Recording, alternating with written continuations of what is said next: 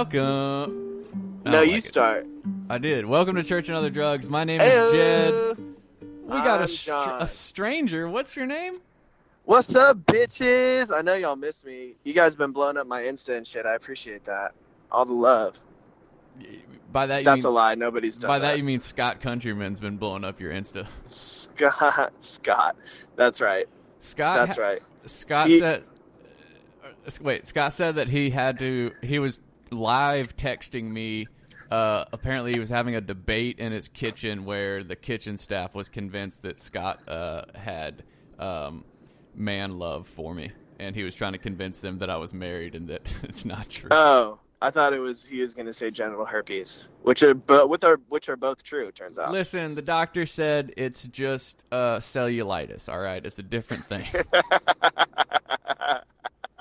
Doctor told me. Uh. Um, so Super Bowl, uh, massive tank in ratings. Good job. Dude, it Yes. was horrible. Yes. It was awful. Did you watch it?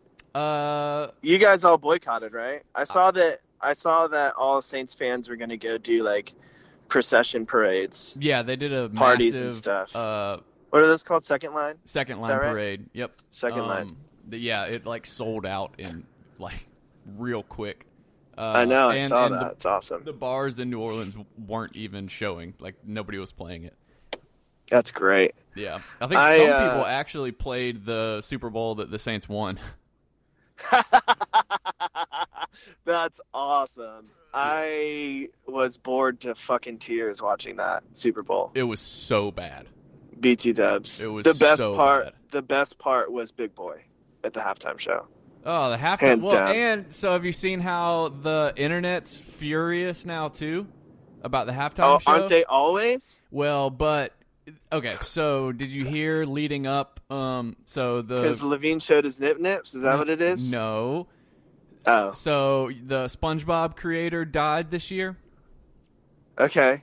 and so the internet lobbied to um have a a song from one of the penultimate SpongeBob episodes played during the halftime show, and Oh, Maroon. Five like kind of They're was like, nah. no no no they were like okay yeah we it was heavily implied that they were going to do it, and it did you notice they played that clip What of clip? SpongeBob Oh, okay. during the halftime notice that. show, and it was the beginning of the song. So everyone's like, "Holy fuck, they're actually doing it!" And then Uh-huh. they did not. Then they went into sicko mode, and everyone's so mad that they even would like troll them like that.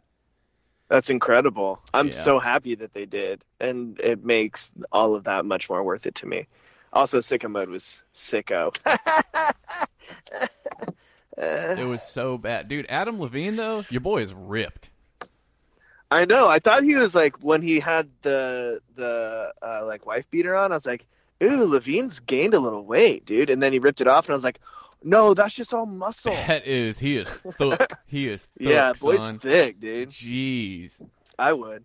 I my takeaway was that I didn't appreciate the halftime show making me question my sexuality. That's not what I signed up for, dude. First, Yeah, NFL's dude. I would. There's no questioning here. I would. You know what yeah, absolutely. Once again, you know, if Kaylee slept with him, I'd be like, "How was it? Can I see the video? Can I yeah, see the video?" totally. You know what? Right. 100. I'm. It's not a question if he was better than me, just how much better. Also, can you give me tips? Yes, and can he? Did you take notes? Oh, jeez. Um. Yeah, so that was cool. You know, screw the NFL. Hopefully they learned from that. It was just bad, and then they talked about NFL's dumb, dude. Yeah, well, it's so funny that I'd be singing a completely different tune if just the Saints were there. Well, it's like I, it would have been a better game too. It would have Ma- I been a way better game. Oh, that was just so bad, dude. There I mean, I think. Uh, yeah, you never know. The Patriots' defense is so good, dude. Nobody wants a a defensive game, dude. It's just so. It's like a defensive MMA fight. It's so boring. I like it when it's my team. Like, so the college, we're getting really down the sports ball rabbit hole, but college ball, the SEC is oftentimes just huge defensive battles, and I like I like that. But it's my team. You know what I mean? When I'm talking about the Super Bowl, which is supposed to be like the big one of the biggest entertainment nights in American in the American calendar. It was just boring as fuck. So so it started, and this will kind of move away from from sports ball, but it it, it I, so it started a conversation last night, and I don't know if it's just that aesthetically things are changing, but it seems to me that more so than ever, um, we like entertainment is turning into this like technicolor, like fucking like look at me, look at me, distract, don't think about like you know the Hunger Games style or like V for Vendetta. That show just very much like it's just getting so ridiculous, like so over the top, in your face. And so then I was like, well, is it just like aesthetically? Is it just like TVs are HD and so colors are just you know everyone's on like a color kick now? I don't know. Does that make any sense? Yeah, yeah. I feel like they've been putting on big productions and stuff like that for shows for a long time. Even on like like have you watched like the Gong Show or even on like date like uh like network television like game shows? Oh, it's just getting yeah. I don't watch TV. like a weird alternate reality of like What's weird to me, and Black Mirror has hit on this a bunch, but like it's all like all the game shows of like world's best talent, blah blah blah, singer, singer, death match or whatever. I Yes. just I can't, dude. yeah, It's it- it's it's entirely too much for me. It's so weird. It is weird. We're weird. Like humans are just weird, dude. we are we are Yeah. our time is done. For sure. like we need another asteroid Yeah, ASAP. the age of the penguins has come. the age, age of the lizard people. They've already taken office. They have.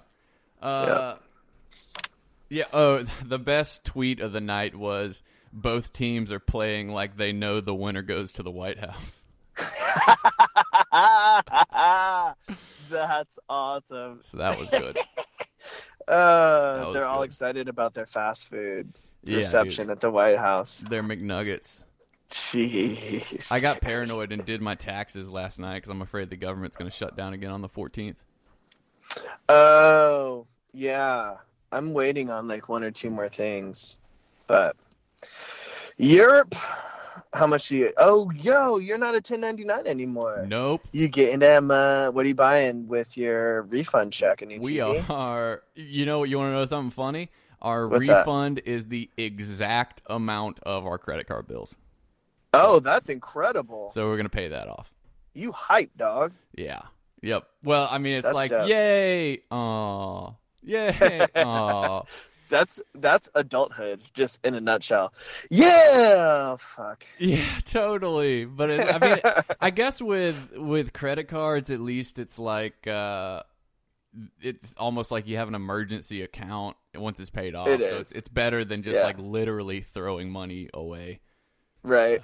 You you know it's so you're gonna feel so lame when this happens, but you're gonna feel this huge feeling of relief and just ec- ecstatic awesomeness when you pay those off, Yeah, because I'm and you're gonna hate yourself for it. You're Yeah. like, this is is this what my life has come to? Did I feel this great when I pay off my credit card? Oh, And the answer is yes. because we used to be so I guess maybe we are just young, but we were, you know, we were raging against the machine. Fuck the man, dude. And now, And spontaneous and like all that stuff. And now my friends are like, hey, I'll buy your ticket to Bonnaroo. And I'm like, sorry, bro, can't. I got a PTA meeting or whatever. I you have know. to bring my laptop to do a 401k meeting on the second That's day. Is that that's possible? that's right. How's their Wi-Fi from one to ten? How's their Wi-Fi? yeah, I've got I've got a big uh budget budget meeting, big budget meeting in between uh in, in between uh Modest Mouse and Modest Yahoo. I'm gonna have to balance some spreadsheets. That's right. In between. that's right. That's right. Sorry, dude. bro. Can't. Yeah, no can do, son. Uh, Sucks. so did you listen to our boys uh Dopey on This American Life? Not yet. It just dropped last night, right? On Yeah. the on the interwebs. Yes. No, I'm going to today though. I hear it's really sad, It which is. which It's makes really me not sad. want to listen to it. It's But it's really good. Well, you know how, and I just uh, I talked to Dave about it this morning. You know how um, This American Life and NPR in general usually they kind of have that like somber like, and this uh, this is what happened. this is Ira Glass. this is Ira Glass with NPR. Chapter one. Chapter one, depression. Chapter two, suicidal tendencies. yeah. Uh, so It, it was like kind of that. Like it, it was it was Right, somber. right, right, right. Um, it was really good though, and it it was really good. It really rekindled my my worry for Brad. I'm really not liking the parallels. Oh yeah. That shit's. I haven't talked to him in like three weeks, man, and I finally suckered in, and like I started trying to call him, and he's just not answering. And then I I messaged his wife, and she said that he's sick right now, and I was like, okay, Mm, whatever. yeah. So it It sucks. sucks, dude. Yeah, it does. It's hard. It's really hard watching people um, struggle with addiction, especially knowing like that the dope on the streets is just killing everybody. It's Yeah. really, really hard. and it's I feel like something's been stolen from me because it's like I've finally got him back, and like literally, it went from him calling me at least once a day for over a year and a half to nothing. Mm-hmm. And even when I talk to him, it's completely different, and it's like it's uh, it's the eeriest thing. It sucks. It just It sucks. Yeah. Yeah, I've done it. It's awful. It's the absolute worst. Yep. But you know what? We don't have any control over that, and all we can do is keep the lights on and help the people that are coming in to 12-step programs and wanting help, right? Man, but I don't like those people. Man, fuck all them. I know. Dude. Dude, I got six guys now. Yeah. Ego It's much? stupid. No, it's stupid. I can't say no. Yeah. My sponsor So tells me I can't say no. No, my sponsor told me I can't say no. Oh, okay. Well, so, but dude, past six, at some point, you're doing them a disservice if you can't split your time correctly. no, 100. But like honest, so the last guy You can do hasn't called me in the last four days. So like that's Right. how that goes too. It's like as soon as they come, they come. They go as easily as they come. So, Absolutely, absolutely. so That- that's that part. is That's a big part of it. It is cool that you're you're potentially building. You know, you could potentially build up a lineage type thing that could span a while. Yeah. So what's been really neat is that my wife is now sponsoring five women. And Really? we have monthly sponsorship dinners where it's all of her sponsees and my sponsees. And we have this like group thread text message. And it's just incredible. Like the You're- community that's popped up has been really cool. Your your wife is sponsoring five women. Yeah. Wow. I know, isn't that crazy? She That hated is it. crazy. She hated 12 step programs saying, like last year. Yeah. No, I know. Holy shit. I shit. know. It's cra- it's interesting how God works like that. Like she got in, she got a sponsor. She worked the steps again, and like she's happy and healthy. And then God's just like, okay, now that you're good, here are all of these people. Here's all this work that you can do. That's crazy. I mean, It's really interesting.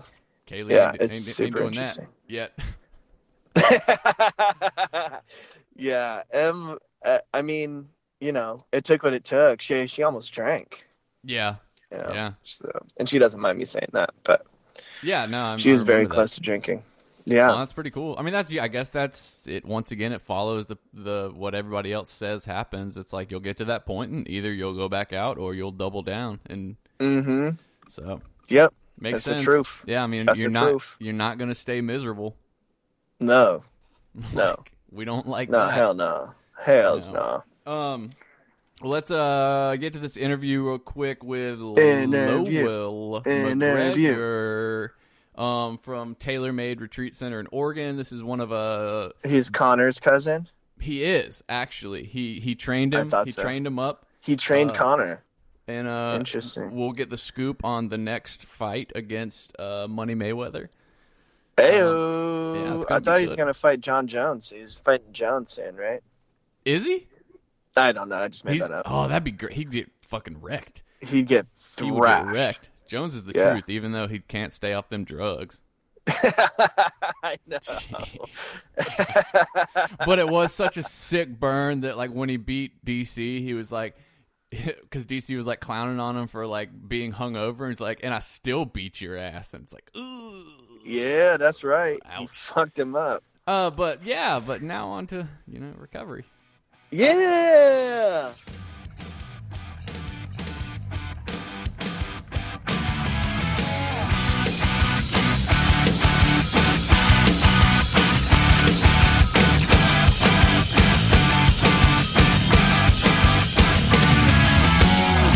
A bad person, you don't like me. Well, I guess I'll make my own way. It's a circle, a mean cycle. I can't excite you anymore. Where's your gavel, your jury? What's my offense this time? You're not a judge, but if you're gonna judge me, well, sentence me to another life.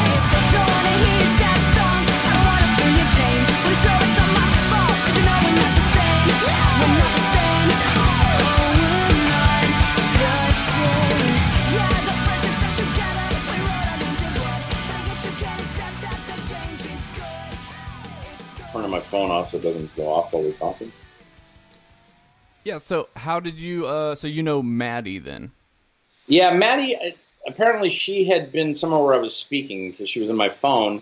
But a friend of hers took a tour through our retreat. We got a spiritual retreat on four and a half acres, and told her she just started her Reiki practice.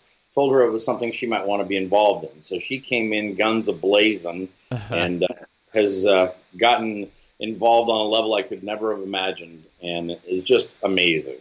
Right. And so, um, yeah. So this is uh Lowell Macgregor. Um, yeah, Lowell. Thanks for coming on. Yeah, uh, I got hooked up with you from Maddie, like we were just talking about. Um, yeah. And so you're coming from Beaverton, Oregon. Is that right? Beaverton, Oregon, right outside of beautiful Portland, Oregon. Where are eight you- minutes from downtown. Where are you from? I was born in the Pacific Northwest. I was born in Seattle, raised in the Seattle area, moved to New Jersey for a couple years, and spent most of my time in Portland. I toured all over the world with bands, and that landed me in New York for about a year. But uh, I'm a I'm a Northwest guy. Oh, nice. Well, let's. I guess that's a good enough segue. So, um, yeah, I want to hear your story, and then um, towards the end, I want to hear about your the newest uh venture that Maddie got involved with as well. But yeah, so take it from wherever you want to start. Uh, what would you like to hear about? Uh, how well you know what you used to do, what happened, and uh, where you at now? Copy that. Well, I uh, started drinking uh, at uh, about probably 12, 13. Uh, my first uh, episode with alcohol, I was actually uh, a citizen's arrest was made against me by a junior sheriff that had lived next door to my friend. Uh, a little small fire. I put it out by myself. I thought it was pretty funny, but he didn't, and uh, That's he a- had me taken by the police. That's a real thing. I thought that was just like made up. No, no, it was. Uh, yeah, I, I, I'm not going to share my opinions about it, but it was a real thing. And uh, dude called the cops and had me taken home, and I, I think the cop was kind of sheepish about it. And you know, I don't know that he knew I was drinking, but uh, he dropped me off and, and turned me back over to my parents and said, "Tell them to quit lighting fires." A habit that didn't get broken at that point, nor did my drinking habit get broken at that point. So what? Uh, so that was your first run-in brush with the uh, the long hand of the law. Um, Yeah, it was one of the early brushes. I was 10 years old, so I hadn't had a whole lot of interaction with the police at that point. I, I changed that and later had much more interaction. So when was your first? Uh, when did you fall in love with uh, with drugs or drinking? Which was more your thing? It was I was a bottomless pit of excess. That was a comment that came from one of my uh, partying pals, and uh, that kind of was a wake up call because I thought I was partying just like everybody else, and he'd mentioned to some other friends that I was a bottomless pit of excess. My drug of choice was more. Whatever I was doing, I wanted more of it. What was what was pro- what was probably the first thing you did that you were like, oh wow, I want to do, I want to feel this way. You know, I don't know. A lot of people say the first time they took a drink or they took a hit of anything, they just, you know, their shoulders slumped, they relaxed, they felt like they were a part of, part of life at last. I don't know that I had an epiphanal moment like that. You know, I just started, I started drinking, I started smoking pot, it became kind of a daily thing. I didn't fit in anywhere. I moved from New Jersey to the, the Beaverton area where I'm living now, so it's kind of weird to be back here. But you know, I moved in and I couldn't fit in. I didn't know how to, to relate to people. Uh, I tried to lie about who I was and make myself sound like a big shot because I was insecure and, you know, just felt alienated. I alienated myself. I didn't realize that until I did a fifth step, but, you know, I felt alienated. And the only people I could fit in with were the stoners and people that were drinking and smoking pot. So that's just what I did. Um, it, was, it was a function of survival more than it was you know, relaxing and becoming a part of the human race. Does that make sense? Oh, it makes perfect sense. Did you do you? What were your parents like? Do you have any siblings? What was the fam? What was going on with the family? The family was fine. I was. It's a middle class family. My dad worked for the phone company. My mom was a stay at home mom. Neither one of them drank or used. I was adopted at birth, so uh, the uh, the fact that I didn't feel a part of that family was probably not uh, particular, particularly uh, uncommon because I didn't. I wasn't genetically connected. I went back when I was pregnant with my daughter. I went back and found my my birth family, and they're first generation Irish. All of them hardcore alcoholic. My birth mother liquefied her intestinal her her uh, organs with alcohol and and ended up dying at a very young age. So, uh, and I met a couple of my uncles, and they were both alcoholics. One was actually in recovery and there was a massive family history. And that's really all I knew. My parents were open about my adoption, and the only thing that they ever told me was that I needed to be careful with alcohol because there was a history of alcoholism in my birth family. And I had three siblings that were uh, tortured by my disease. You know, I started drinking early, and I was running away, and I was being arrested, and I was you know, on one particular, I believe it was Father's Day, my dad came home from work and announced to the family at dinner, well, Lowell gave me a Father's Day present. He's in jail. At 14, I was locked wow. up in hall and and uh, facing the rest of my adolescence in jail. So, so that normal family and and you know no, there were no precursors to to my disease. I was uh, anomalous in in my drinking and using.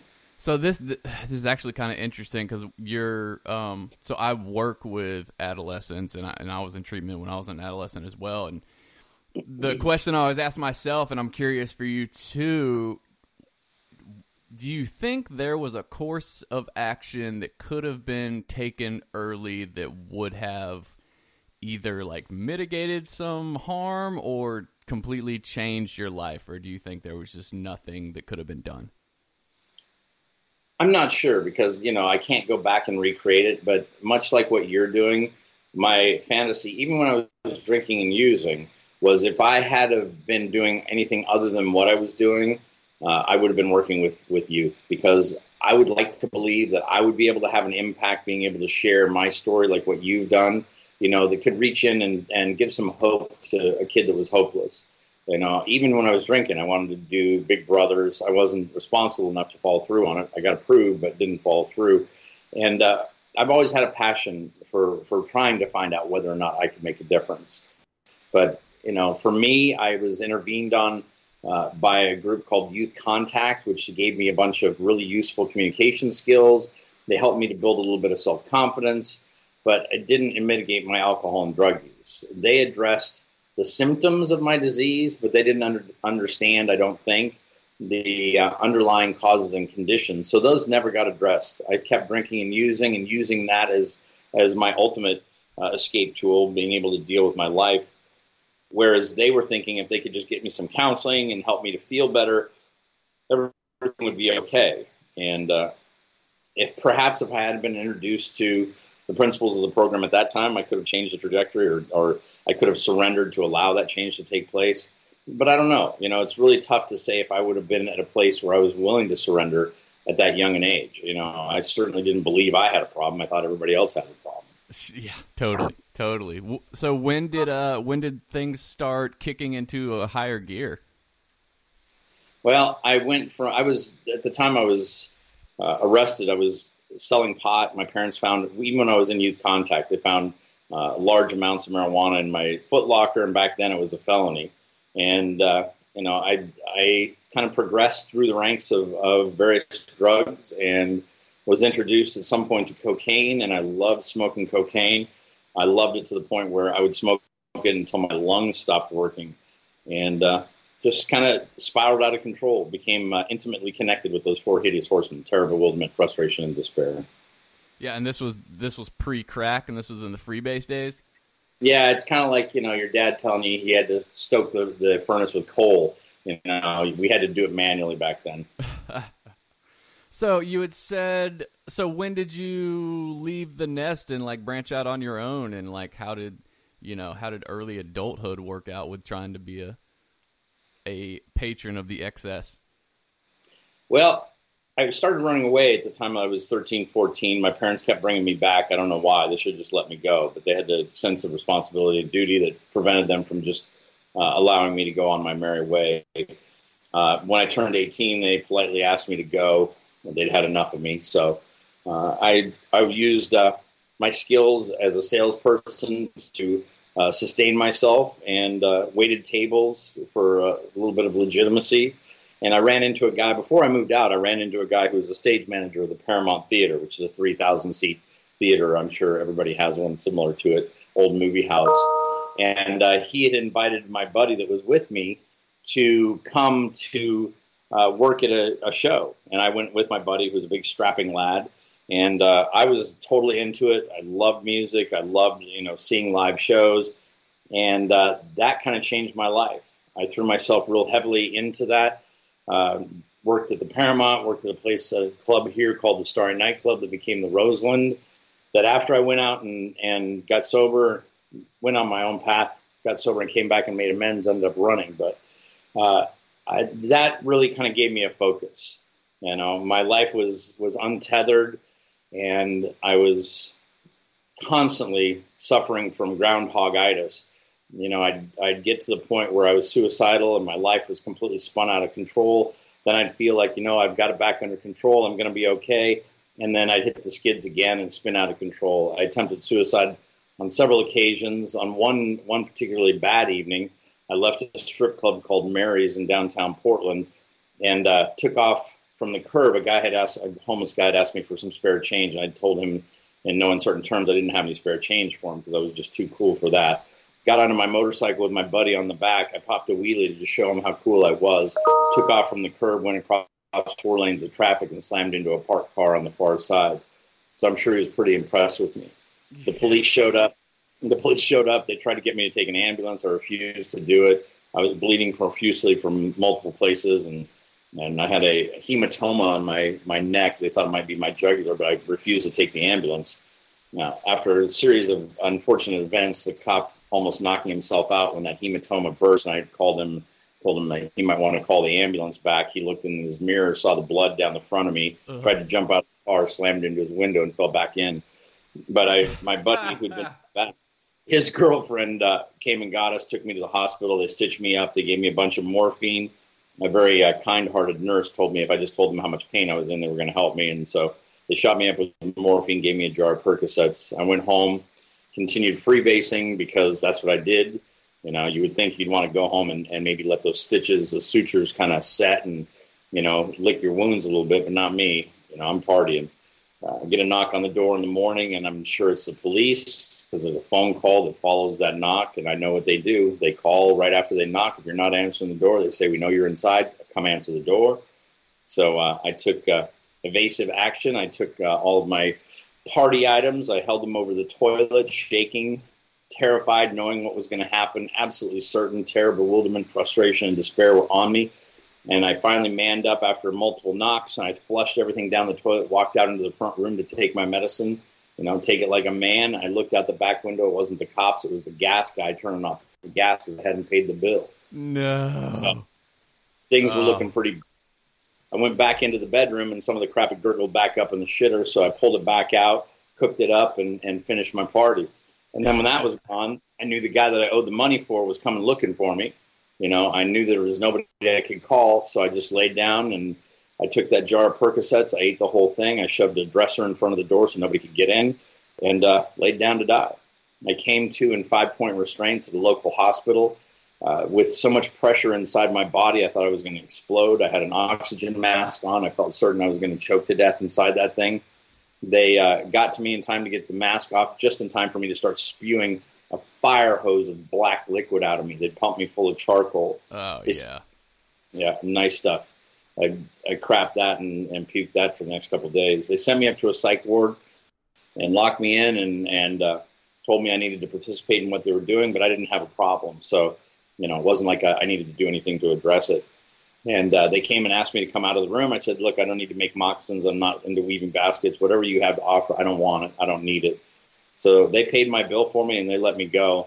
And uh, I threw myself into to my work, thinking maybe I could uh, take some evasive action and solve the problems. moved out of the house where I borrowed the money from my roommate to uh, subsidize my drug dealing. And I'd wrecked his motorcycle in that accident coming out of Mary's. I'd wrecked his 57 Chevy pickup uh, with the same guy that was on the back of the bike in the passenger seat with me, you know, a couple months before. So obviously that place was my problem. Plus, I didn't want to face the fact that, you know, I destroyed both his vehicles and taken his money. So I moved out promptly into a roach infested apartment where they uh, cut, it was a lapidary that was working underneath us. And they used diesel as a lubricant to cut rocks. And it would grind all day and all night, and the place would stink like diesel. And when you turn the light it was dark, there'd be roaches everywhere.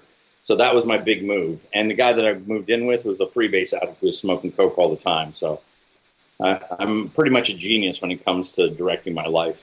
Oh yeah. And, uh, yeah.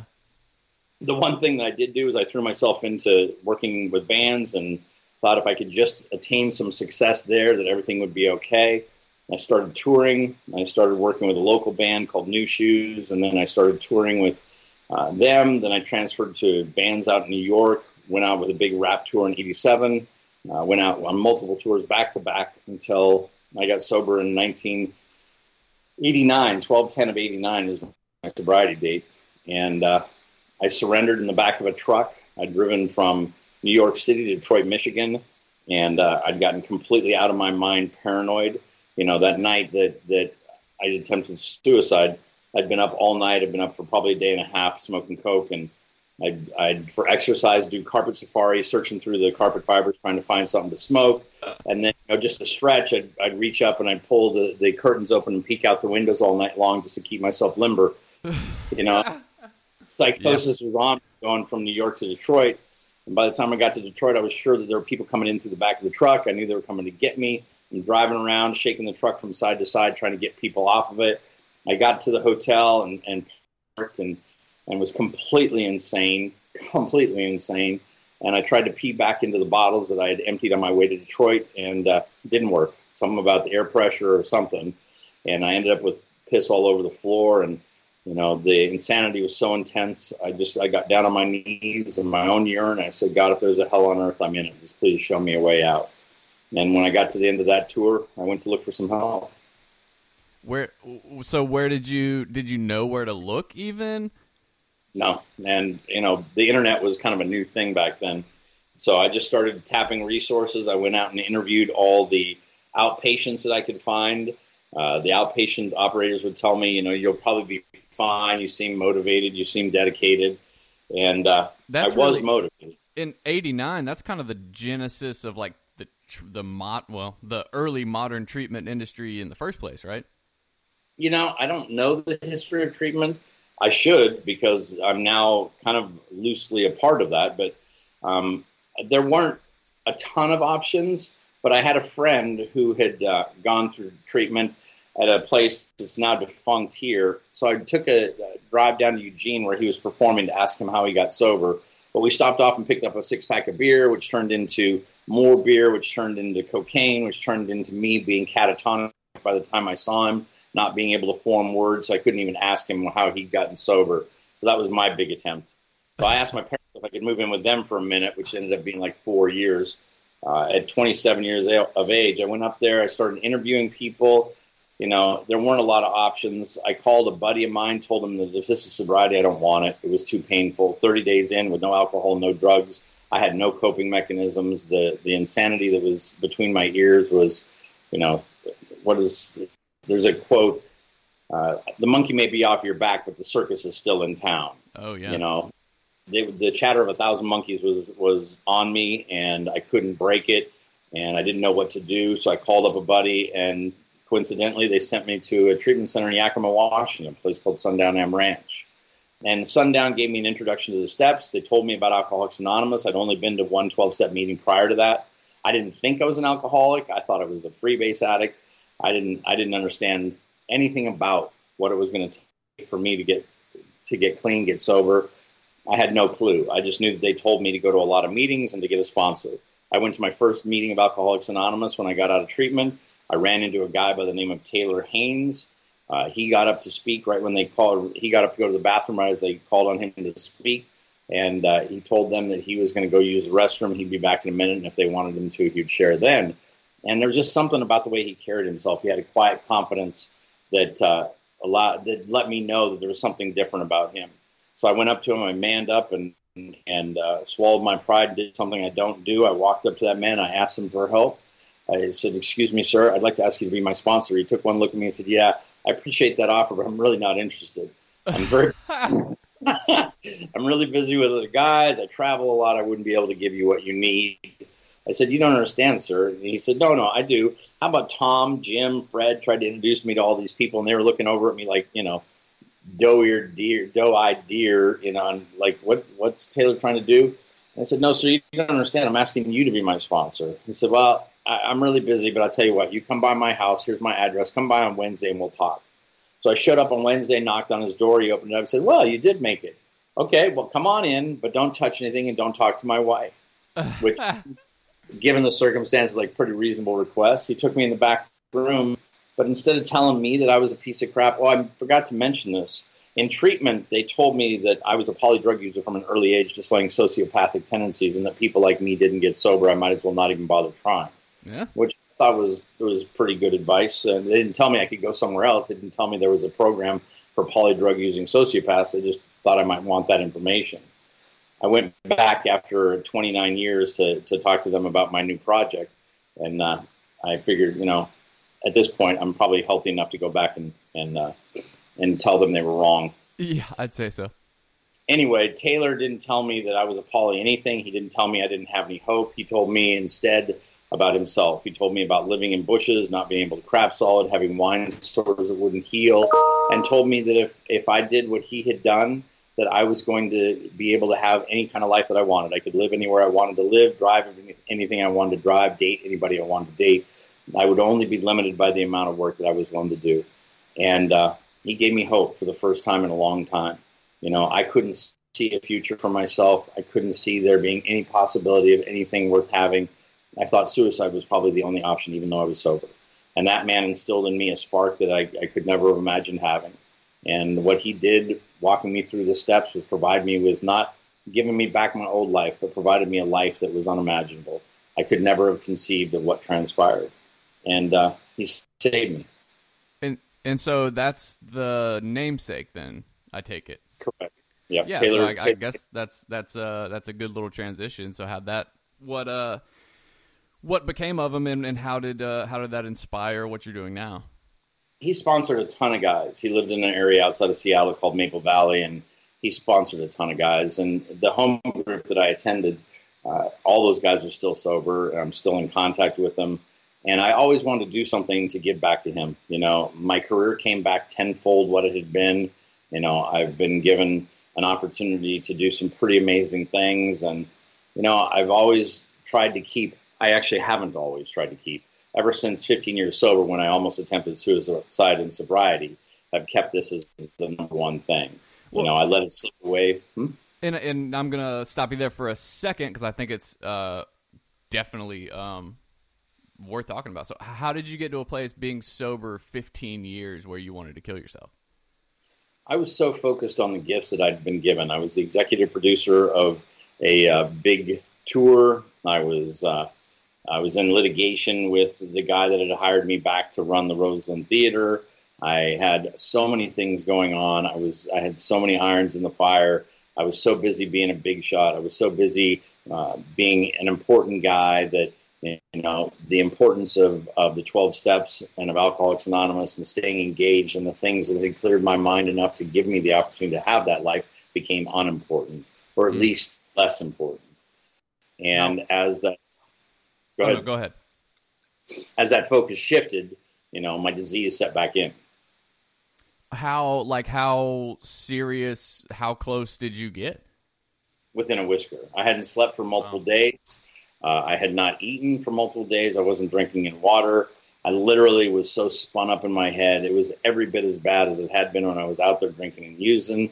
Uh, i literally i called taylor and told him what was going on uh, he'd always been able to walk me off the cliff ever since that first day he was able to see through uh, anything that was going on with me and see what the real deal was and help me to see it Uh, this time I was too far gone, and I hung up on him, told him I know what I, I have to do. I knew that I'd ruined everything, that everybody would be better off without me, and it was just time for me to go. So I drove off out into the gorge, out of a beautiful highway, through beautiful scenery to find a wall that I could hit from the road hard enough that, that it would take my life. I wouldn't end up, you know, quadriplegic and uh, having to suffer through what was going on in my head. I drove past my wife, past my daughter in a brand new car to go take my own life, making tons of money, you know, all the trappings of a real life, and nothing mattered. What stopped you? I got a call from a friend, another guy that had been sponsored by Taylor named Rick Rick Johnson, and uh, whatever he had said, he said he told me that he loved me. He told me that I reminded him of Taylor, and and I was the only guy that he'd met that reminded him of Taylor, and and that whatever it was, it was going to be okay. I just needed to turn around and and uh, walk through it, and it would all be all right. And for whatever reason, that got through. You know, I'd ignored other calls. The police had been called you know, but he got through and, and, you know, was able to, to pierce the darkness and, and help me to, to sense a little bit of hope and a little bit of light and got me to turn around and go back home. Wow. Well, thank God for that. So, all right. And then, so picking back up, um, uh, before I inter- interrupted you with that one. Um, so what, what was going on, uh, in the years, uh, past that? Um, one thing, just to comment about that, and you can edit this in or out as you see fit. But I think it's important that people know and talk about the fact that just because you're sober, things aren't solved. It's really easy to let up on that the spiritual kit of tools and and rest on our laurels. And if we're not doing that spiritual maintenance, if we're not doing, if I'm not doing, if I'm not getting that daily reprieve, I'm screwed, drunk or sober. And uh, I think it's easy to forget that. You know, it's easy to get wrapped up in life and maybe for some people that, that are not seriously afflicted, afflicted or as seriously afflicted, you know, maybe it's okay just to get physically sober and, and go on with life. But for guys like me that, that suffer the way that I suffered, you know, it's uh, not viable without doing that daily maintenance. No, absolutely. Are, do you, um, have you ever uh, been like diagnosed any kind of mental illness, depression, anxiety? Did you ever do any medication for that? They did diagnose me at the time, and they diagnosed me as bipolar and multiple other things. They put me on Seroquel. They put me on a bunch of antipsychotics. I had 15 years of sob- sobriety, and uh, it was short lived. I got connected with the program and threw myself back into uh, doing the work and took myself off of all the medications. And it's been 14 years since then with uh, no reoccurrence. Yeah, good. Yeah, I'm. Uh, I've I go back and forth with with the medications I'm currently on, but it was kind of the same thing. It's I I realized that just quite simply, uh, for whatever reason, I am suicidal by nature almost, and um, it's almost like irresponsible for me to kind of just try to muscle through that sometimes. So I've finally just kind of I guess you could say even worked the you know the fact that I'm powerless over certain parts of my mental illness. So very good. Um, yeah. So what? Uh, I, don't have, I don't have an opinion about uh, what other people should do, but when it was called for for me to do medication, you know, I followed the doctor's direction. So yeah.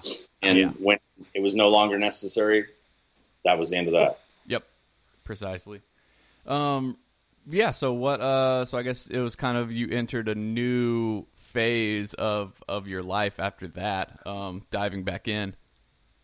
I wrote a letter to my employer. I was, you know, big shot executive producer, but I had three bosses, and one of them I felt was treating me inappropriately. So I sent her a letter that she shared with the other two partners, one of which was in recovery, the guy that had hired me.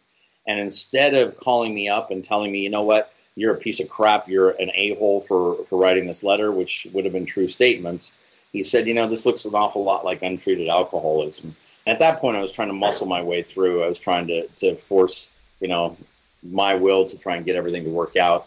And, you know, I was having a modicum of success, but the internal peace wasn't really there.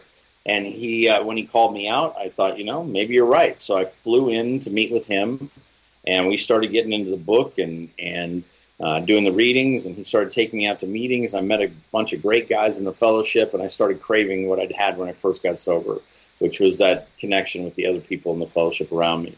And uh, I went back up to Portland. I went and met with a guy who gave me the name of of a, a, a guy that was really sincerely into the principles of the program.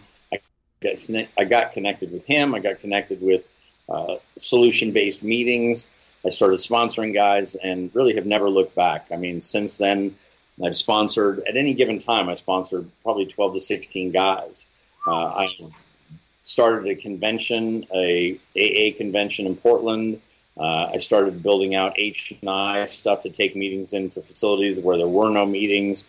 I've really kind of dedicated myself to being of service, all the while continuing to, to own my own company, and I produce concerts all over the country, and uh, just kind of have always been looking for the next step of being of service to God and to the people around me. And uh, I went, uh, I had a guy, a manager of a band's son, fly out to do the steps with me.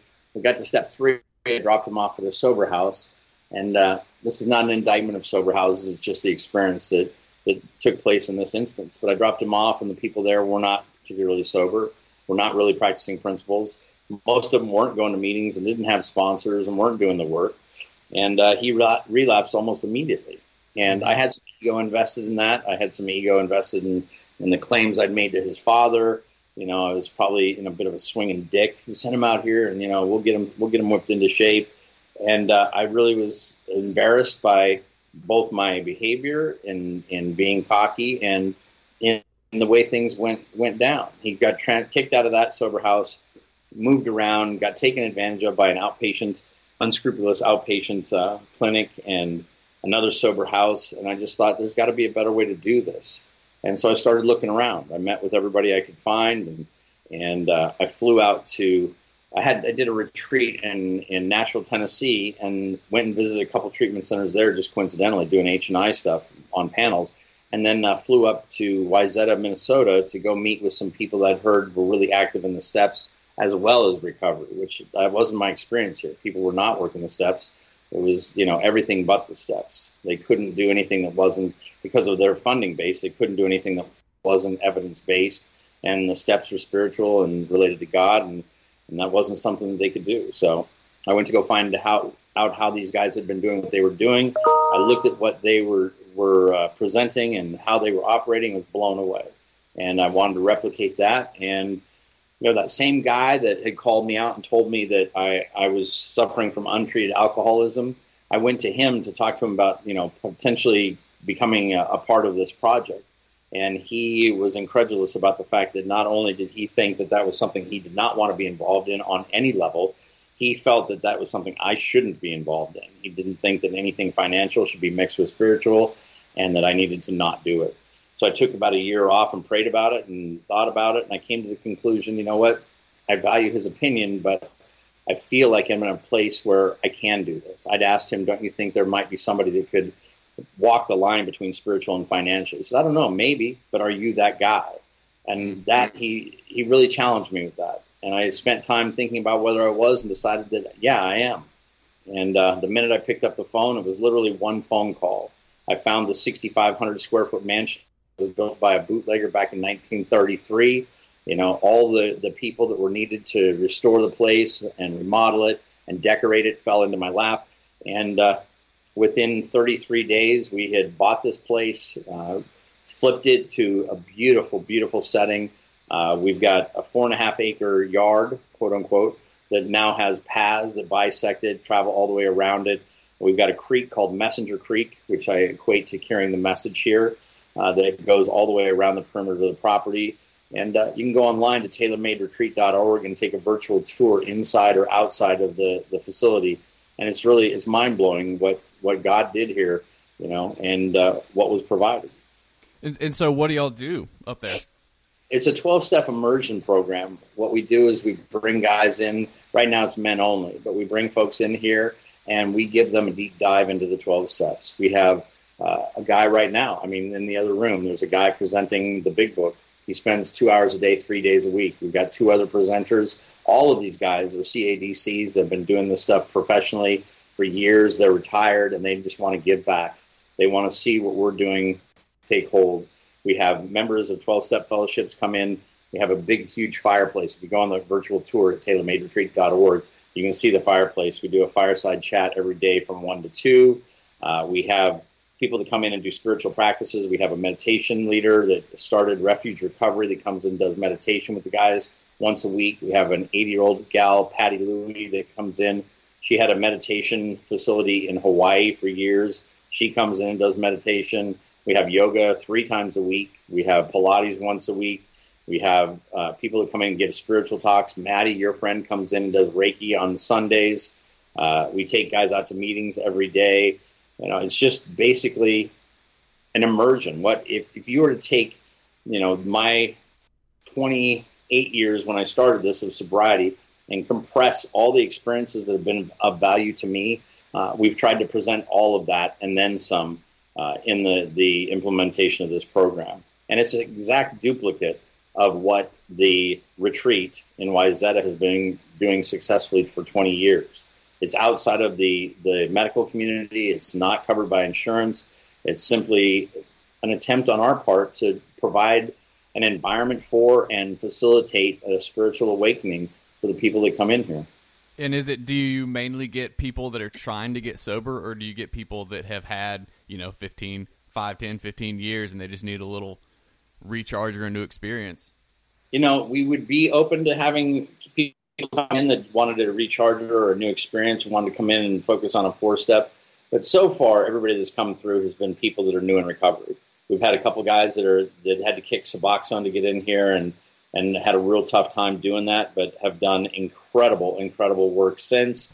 We've had straight alcoholics, we've had straight drug addicts. We had a guy that we took right out of hospital. He died from an overdose, had to be Narcan three times to be brought back.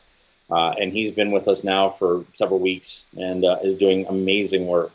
And the goal here is to provide these guys with this design for living, not only the implementation of the steps, but they're leaving here with a sponsor, they're leaving here making amends, they're leaving here knowing a network of meetings and having, you know, a phone full of people to call. And our goal is to give them the foundation that's going to provide them long-term recovery. That's awesome. Well, uh, one more time, tell everyone where they can uh, get more information. They can call me on my cell phone. That number is 360 433 1040. They can go to taylormaderetreat.org. They can take a virtual tour of the facility. They can see the program that we operate. Uh, and they can also go to the retreat in Wayzata, Minnesota, and see what they do there because we've replicated what they've done, and uh, they have a long history of great success with this. Awesome. Well, Lowell, thanks for taking the time to uh, tell your story, man. And uh, hopefully, if I ever get up to visit Debesh and Maddie, I can meet you in person. I'd love that. Dude, come out here. You would actually fall in love with this place. Maddie did. Oh, I'm sure. I'm sure. All right, Lowell, we'll have a great rest of the day, man. Thank you, brother. Thanks for getting me up and going. And I'm still young, and I'm slipping out the slide. Sunday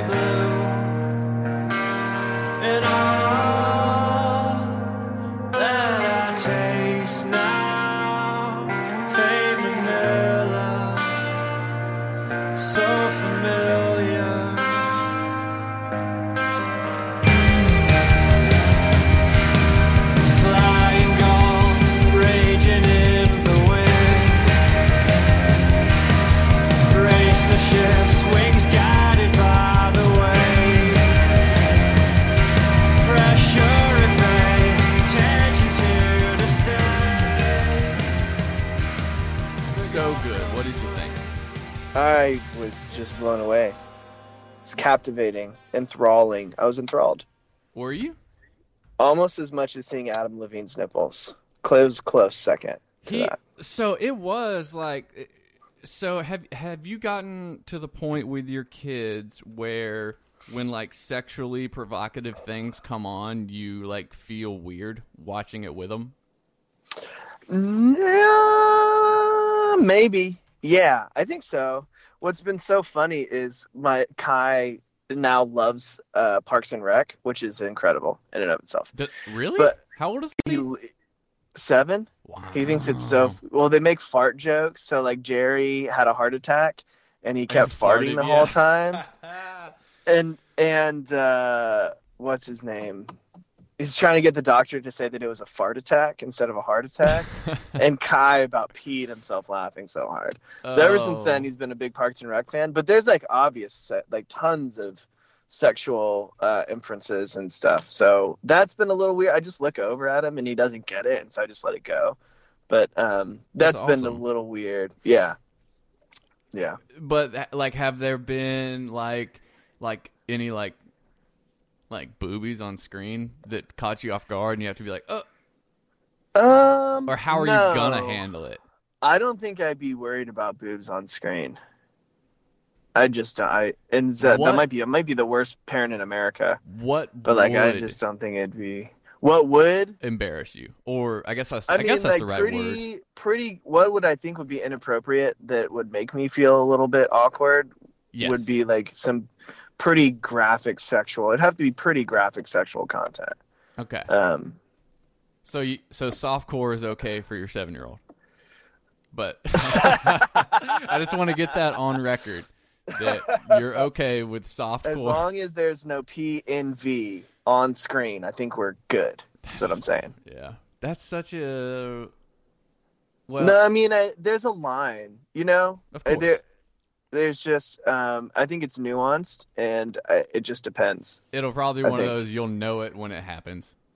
Totally, and also I think it depends on like how how tired I am and how much I care in that given moment. Because they- that's a real thing that they don't tell you about adulthood. It's like sometimes you're just let shit go because I'm too tired to do anything. totally. Uh, Yeah. Has he started asking for a phone yet? Either of them? No, well, kind of. Not really. His friends don't have phones, but he did just get my old MacBook. So he's been he's been learning what iMessage is and iMessaging everyone. So like he I, and it's all I'll send you a screenshot. And it's all um just like ha ha ha's and like duck emojis and but he figured out how to drag and drop gifts. so when- his mom sends him gifts he'll like send them to me and stuff so it's Wow. it's been really incredible watch watching him learn how to text and i'll text him something and he'll be in this uh, in the other room playing a computer game or whatever and he'll just like guttural belly laugh thinking That's like so strange. it's so funny yeah I guess that's how old. I guess that was. Hmm. I mean, I started farting around on a computer. I guess around that age. yeah ele- elementary totally. school. But I guess the whole uh, the mess. It's just so, it's gonna be very interesting. I still think that if they're like, because he'll, I guess his is really the most immersed generation, or you know, more immersed than like the kids that are teenagers right now, where like sure they might even it might go back to like wanting to do analog things because it's mm, different. maybe i don't know Maybe he's really not. I into the playstation i just bought so Oh yeah, can he play There's it? that. Like, is he good? Yeah, I got him Marvel, like this Lego Marvel game, and he's crushing it. He's killing it. He needs my help sometimes, but he's totally killing You, it. you need to let him hop on Call of Duty and get that boy a thick skin. Yeah, for sure. He's No. gonna find out What? all the people that have had sex with his mom. I know. I'm so much more worried about that than like, Yeah, the, totally. than the games themselves. For well, sure. which they've I guess it's, I was gonna say it's a bad thing, but they've really cracked down on that. You can't like that was part of the hilarity. I mean, the the funniest part of of growing up playing like online gaming is just like the ridiculous insults people would say. ridiculous. And you'd hear it from the voice of a child too. So they'd be like, "I'm gonna fuck you up, man." And it's just like So funny. so funny. But now, It's so funny. now they be banning people and stuff for that. I know. My buddy Andrew got tempor. He listened to the shout out, Andrew. Got temporarily banned. What'd he say? For saying some really graphic things to a 14 year old, apparently. Uh, because this kid was being an asshole and he just like went full um you know he went ham on him. not pc yeah yeah. yeah. Nice, dude. That's what a So- butt, you know? hey Don't dish it out. You can't take it, don't son. poke the bear dog Yeah, i'm man. saying yeah There's a really funny uh, YouTube video. It's like a famous troll video where this this guy it's, they're playing Halo and he his main insult is that he's like I'm gonna come over there, come over there, I'm gonna suck your toes. and, and but he goes, he, he just keeps. He's like, real talk, real talk, man. I'm gonna suck your toes. It's, it's it's so good. I highly recommend That's it. really funny. That's super duper funny. Uh, you wanna you want a good today? I learned. I got Yeah. two of them. Today I learned. Today, today I learned. The people we Where you at? love. Uh, so the Battle of Pelusium. You ever heard of it? Okay, no. All right. Uh, what was it? So it's a it's a battle between uh, the Pharaoh of Egypt and Cambyses the Second of Persia. Okay, and Uh-huh. it was probably the first recorded instance of psychological warfare. You want to know what they did? I want to come back to the phrase psychological warfare. Just remind me on that after this. But well, yeah. What's that? What did they do? Okay, all right. Uh, so Egyptians um, held cats in high high esteem. They were sacred animals to them. They were guards. So Cambyses the second had his men carry. Okay, uh, John got cut off. What was the last thing you heard? Uh, you were cutting in and out. Let's Just start over. Okay, so the people already heard this, but um, so cats are sacred animals to the Uh-huh. Egyptians. So Yep. Cambyses the second ordered his soldiers to carry cats in front of them when they were attacking, and the Egyptian archers would not shoot their arrows because they were afraid of wounding the animals. So they they were able to storm Pelusium successfully. Brilliant.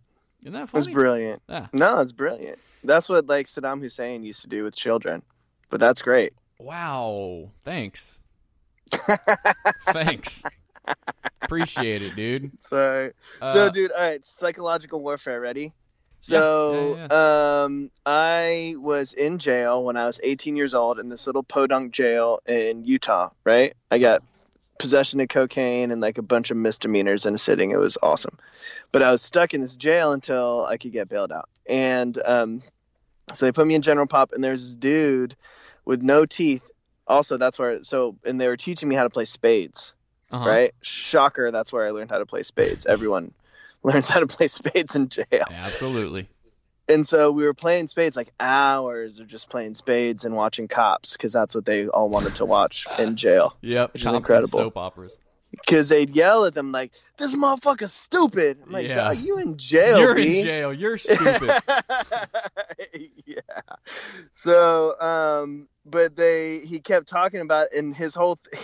I'll never forget his face looking across the tail, table from him. He puts he put something down. He'd be like, "That is psychological warfare," with no with a mouthful of like no teeth. It's just incredible. and was so he? anyway, And was he not? In, like I like when people state something that is not what they're doing. It's it's, it's like it's it's like they beat you in arm wrestling and they're like, yeah, psychological warfare. It's like what, dude? Like no. I don't think you know what. I, I don't think that means what you think it means. I used to do that purposely. Be like, well, see, let me if like if I was doing a math problem, be like, well, let me check my geography and see if it's correct. You're funny. Whatever, dude. I thought it was funny. Anyway, another one. So, um, so you know in cartoons how liquor bottles have the tri- triple X's on them. Yeah, Why do you think that is? because they only used to sell them at porn shops. Good guess. Nope. Is that close? No. Okay. No, it's not. Uh, it. so good moonshine had to be distilled three times. So each X is a dis- distillation. They would mark the bottles. Yeah, isn't that cool? That's really cool. Yeah, that was actually a fun one. I was like, oh, that's very interesting. So yeah, That's super interesting. three distillations. For word, G. Yeah. Um, good stuff, man. Well, uh, yeah, come back on next week. All right, Do it. I'll come back on next week. Um, I'll be doing a coming up. Let's see, uh, doing a or try to do a live or recording, going to a, a convention, and I'm gonna be living in a house with uh, AJ. Um, who I'm gonna maybe I get him to tell his Yeet, story. yeet, yeet. Yeah, so that'll be fun. Um, yeah, good stuff. That's it. All Cool, right, man. fun. Send us an email at IG. churchandotherdrugs at gmail.com, uh, patreon.com backslash church and other drugs. This week I have my story. Oh, yeah, I was also on the System is Down podcast with Dan Smots and um, told my story, and then the bonus episode I have was where I talked to him about uh, microdosing dextromethorphan. So that one was pretty interesting. That's. I want to listen to that now. You should. It was actually it. It was very. I've it. It's sh- I've never heard of that, and I'm you know I I'm, haven't I'm me. either. Yeah, so listen Right. to it. Patreon. All right. Word up. Later. Peace.